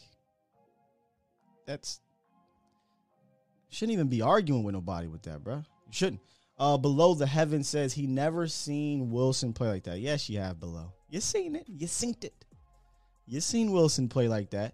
It may look different. It looked just like that. Flying all over the field, making plays in the pass game, plays in the run game. You seen it. Go put on the San Francisco tape. Go put on the Eagles tape. Go put on the Vikings tape. Donovan Wilson's good. That's why I was saying on the post-game show, it's tricky because Dono is good, but you can't ignore the way that Kearse is playing. You can't. 905. What it is, what it do. Feeling hard not to feel good on this Monday, Sky. So you feeling good? Oh, feeling real good. What you got for it? A lot of things people have been saying. I think there's a lot to be positive, things to fix, but the defense in general, something like losing D-Law was something we wouldn't handle in years past for some reason. So there's optimism there because all of a sudden we didn't know what our D-line depth was, and now it looks like you have depth. Yeah. And then maybe now you're unlocking something else with Parsons. And I'm not saying full-time you want to move him there, but when these games get serious and it's about getting the quarterback on the ground, it's something that the other team's going to have to prepare for. It makes our deal a lot more harder to prepare for, let's say. Yep. No, you're absolutely right. And that's why I got to give the hat tip to Dan Quinn, man. He's been heaven sent, in my opinion. Like, this isn't by accident because this defense is not full of Pro Bowlers. And he's getting real good play out of them, even with the 31 points. It's Tom Brady. It's week one. You knew Tom Brady was going to score, so I wasn't even going into that game thinking they were going to hold him under 20 points or something like that. But to get those turnovers the way they did, to rally the way they did, and then to take that momentum and carry it over, we talked about it, brother. Tom Brady, it dips off after that. Got Justin Herbert, who great talent, but what did we talk about all week? He's a second-year pro. He's arrogant. He's going to try to make these throws. And, yes, he's going to make some, but he's also going to cause some turnovers because he tries to fit the ball where it doesn't need to fit. So, after that, Sam Darnold, not Justin Fields. What's the cat's name? Hurts, Jalen Hurts. You get Teddy Britt. Like, the quarterbacks aren't going to be as good. So, the defense has more opportunity to turn up. It's exciting. Exactly. And then Anthony Brown, I think we've all stated, we know he is the weak spot. What I'm hoping the thinking is Dan Quinn's trying to figure out these other pieces. He knows what he has in Anthony Brown and hopefully trying to call a game to avoid his weaknesses. But hopefully when Bosman comes back, he's going to get a try. I want to see Kennedy get an attempt. And even things like, I wish they would have bring in Nahshon Wright, like a red zone with Mike Williams yesterday. To me, that's like would be a strength of his. Yo, I said that to Jesse as we're watching the game at Texas Live. I said, after that play from AB, I said, dog, they're going to continue to target AB. Literally, the next two plays, he tried to throw a fade over to Mike Williams, and it went too high. Next play, he tried to throw a back shoulder to Mike Williams, and both of them are on AB, and it hit AB in the back. I'm like, dog, I really would like to see Nahshon Wright just guard Mike in the red zone. Just the red zone. That way he can, you know, battle him, because I was afraid that he would connect one of these times on a jump ball, and it was all she wrote. Fortunately, Herbert didn't connect, and they continued their red zone woes. Yeah, exactly. Another point, I think, I don't know if I heard right, I think you shouted out because you seen my comment. I'm north of the star in the chat. The Kellen Moore, for me, Cowboys are on notice, and Kellen Moore is going to be a hot head coaching candidate. If we don't make a deep run to the playoffs, there's going to be a lot of teams come knocking, and we're going to be forced to make a decision. Listen, I'm convinced. This is, hopefully it ends better, but this is nothing but, I don't want nobody to think he's Jason Garrett, but the situation is Jason Garrett 2.0 in my opinion. Kellen Moore may be your head coach in waiting on in Dallas. I'm serious. Like he could have went and coached. He could have went and coached at Boise. You get the opportunity to coach at your alma mater. He went to Jerry and said, "Hey dog, they want me. I want them. What you thinking?" Ain't no way in hell you can't tell me that Jerry Jones didn't say, all right, first of all, we're going to make you one of the highest paid coordinators in the league. There's no cap on that. Number two, we're going to continue to groom you to be an NFL head coach in this league. Wink, wink, here in Dallas. I'm convinced. I'm convinced. Oh, I think the exact same thing. I just think they would hope, like, maybe another year. Like, I just don't think they want to be forced with that decision this offseason. If you don't make a North of Star, they will make that decision if Mike McCarthy continues to have these weird game management situations. They will make that decision if Mike McCarthy costs the Cowboys a playoff victory or the playoffs in general. They'll listen. Jerry don't have a lot of time, so I'm not saying that as if but he's an 80-some-year-old man. You know what I mean? The clock's ticking. Yeah, absolutely. And another thing that his offense is everything we have been wishing for, right? We see McVay and all these people do new stuff, and we're keeping defenses guessing. And the defenses are really going to have a long week preparing for everything that Kellen's throwing at them. And you guys were saying about the thunder and lightning, and I couldn't agree more. And I really just wish people would, leave Zeke alone with the money. The guy earned his money. It's a wrap. The Cowboys at the start of the year have to be under the cap. Who cares what Tony? Just as long as they're not using him based on his money. We'll keep them split, ride the hot hand, and then no one should really care about his money. Yeah, once the season starts, and I talked about that with Jalen, it is what it is, man. This is his role. He's just going to be an expensive backup. And with Zeke, this should be his role. He's going to be an expensive dual back. But he's still good. That's the difference between the other guy I talked about. Like Zeke is still good. He still does a lot of good things for you. And you need that guy that can be physical and hit the body blows. You know what I mean? You need that sometimes, and Zeke does that, and he's phenomenal in pass protection, right? We saw TP struggle a little bit in that area yesterday, but everywhere else he was great. My opinion, best 1-2 punch in the league. It's good, man. Absolutely. And so now just thinking back to you guys were talking about Cox earlier, and just kind of how we were talking about Nahshon Wright, just get him into situation. Coming down to the end of it, and when you're going to have to face those good teams, and let's face it, if you want to be there, you're probably going to have to beat the Chiefs. We want Cox in the red zone and starting to get reps against tight ends, because come that time, we're not going to want Jalen on Kelsey. We're going to want Cox on Kelsey. That's what Fresh said. Well, here's the thing. It may be Micah Parsons on these guys, because he's not going to be defensive end forever. You're talking about playoffs, right? You're talking about even potentially in the Super Bowl. That means that D-Law is back. That means that Gregory is back. And now Parsons can go back to being that guy who's your linebackers, and he's the most athletic linebacker you got. He can cover. Let's stop acting like he can't be a cover guy. He can cover. Now, is Cox the best cover linebacker that we've drafted? Sure, right? Sure. But until I see Kearse struggle, until I see Micah struggle, until I see Neil, struggle to the point that I'm nervous, I just don't see the point and forcing this guy on the field. Does that make sense? Yeah, absolutely. I'm probably getting ahead of myself, to be honest. I'm just kind of like how impressive Parsons was, like, on short notice. And we're going to be forced to play him here with Lawrence out. So it's almost like, I don't know how to say, like, if he just makes it like you can't take him out of that position. He's disrupting the game so much from that position. He might take it out of our hands that we can't really put him back as many times. So you're saying he might, with D-Law out, he'll be your left defense end, essentially. Maybe. I don't know. Maybe he's going to make enough plays and it's going to be like, well, we can't really – why are we going to change it, right? What's working is working. And not that he won't – like, he doesn't have to play every down. D-Law is going to have absolutely a role when he comes back. I'm not thinking – it's just going to be like, you got that nice shiny toy over there. How are you going to just try and only use it once or twice a day or something like that? Nah, he rushed the passer 13 times in week one. I thought that was about what's going to happen with him at linebacker, but obviously him being at DE, he's going to rush more. It was encouraging, man. He could be a Swiss Army knife chess piece. Again, I think first two games, you got to be happy about the linebacker play. It has not been a liability. If it becomes a liability, then I think you start looking into making changes. But right now, guys, I'm not concerned about the linebacker play. I'm more concerned about cornerback.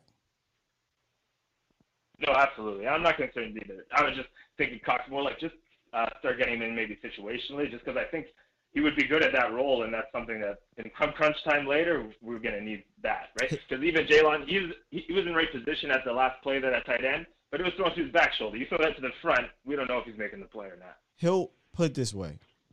He'll be that Swiss Army knife you're talking about. He'll get utilized in that way. The conversation is whether you want it to be full-time or not, right?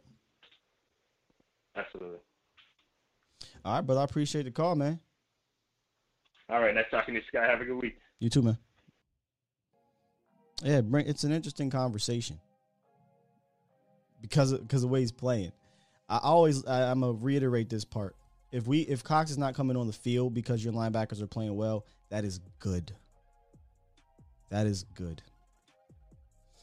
Eric Brown says, "What do you think about the clock management at the end of the game?" Yeah, I can't believe I went 2 hours here and I didn't even mention it. It was bizarre. I tweeted as it happened. I said, absolutely brutal clock management. I was about to get you 832. Absolutely brutal clock management from Mike McCarthy. And that's the thing, man. It's been between him and Fossil. Come on, dog. And then to hear his excuse, I didn't even want to play it. That was going to be the first word. But I'm like, we ain't starting this Victory Monday off with that excuse.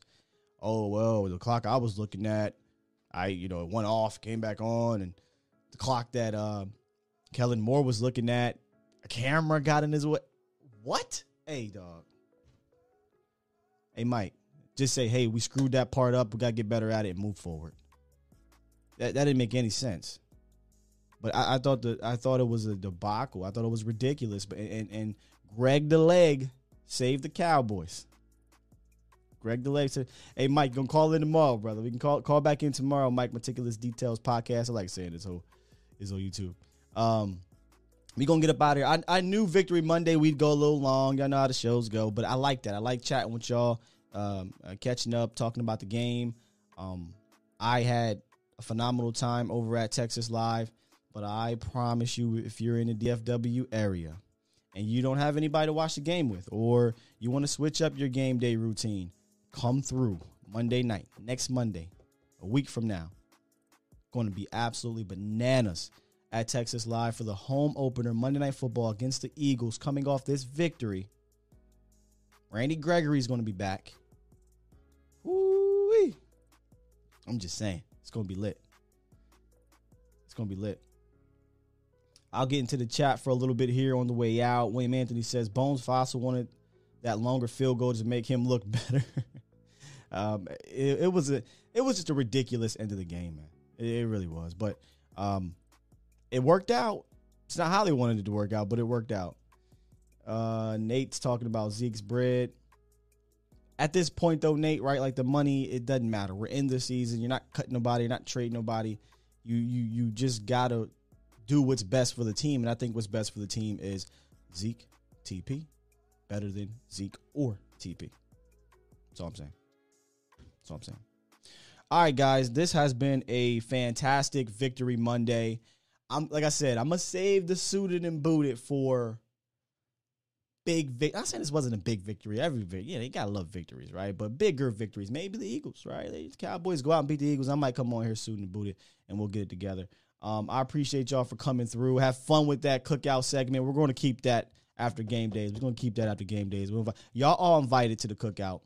Some of y'all can't sit at the grown folk table, though, and over there play with the kids. But I like that segment. We'll keep it rolling. I feel like you guys have fun with that segment. And, hey, look, anything, if you guys have any, you know, thing you want to see on this channel, on this show, let me know, man. Like I said, hit me up on Twitter. I'm available. I'm always trying to get to people if I can in my DMs, if I remember, or if you just contact me in general with the replies, I try to get to you. So hop on over at Skywalker Still. If you're not on Twitter, you can obviously contact me here. And check out the audio versions of the shows on all the podcasting platforms. We're trying to get that to grow some more. So check all that out, Spotify and whatnot. And AtoZSports.com/Dallas for all of our talented writers who are on there. Again, if y'all would have read Mauricio's article, I think he dropped it that Saturday, you kind of would have got an idea of how to and why to attack the Chargers the way the Cowboys attacked the Chargers. So check out AtoZSports Dallas, man. We're trying to grow the brand and grow the site to be one of those sites, one of the brands, one of the morning shows and evening shows that you come to daily to include in your Cowboys news and whatnot. So keep on supporting, man. Keep on supporting. Hey, Jacob said, looking forward to the barbecue next week. Yeah. Yeah, I'm looking forward to it, too. Might get a little bit of... All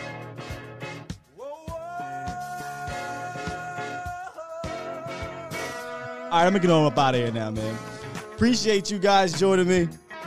Instead of pressing the button, we just going to roll with this one right here. You guys were great. Thanks for the calls. Thanks for the donations. Thanks for the super chats. Thanks for everything. We up out of here, man. Enjoy the rest of your day. Drop those fire emojis for me, Ready Red. I'm going to press the button still, though. Cowboys win. Be back tomorrow, 8 a.m. ish. Doesn't matter though.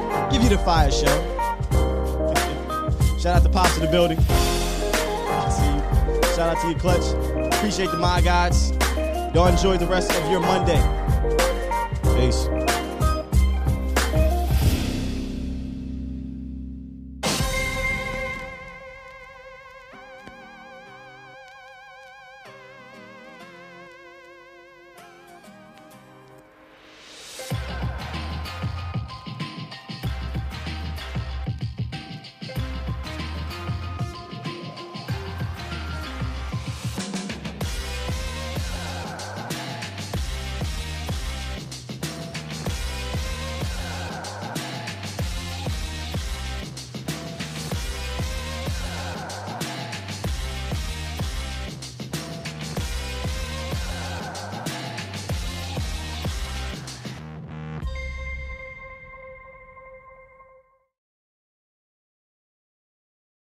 I want me some glory hole.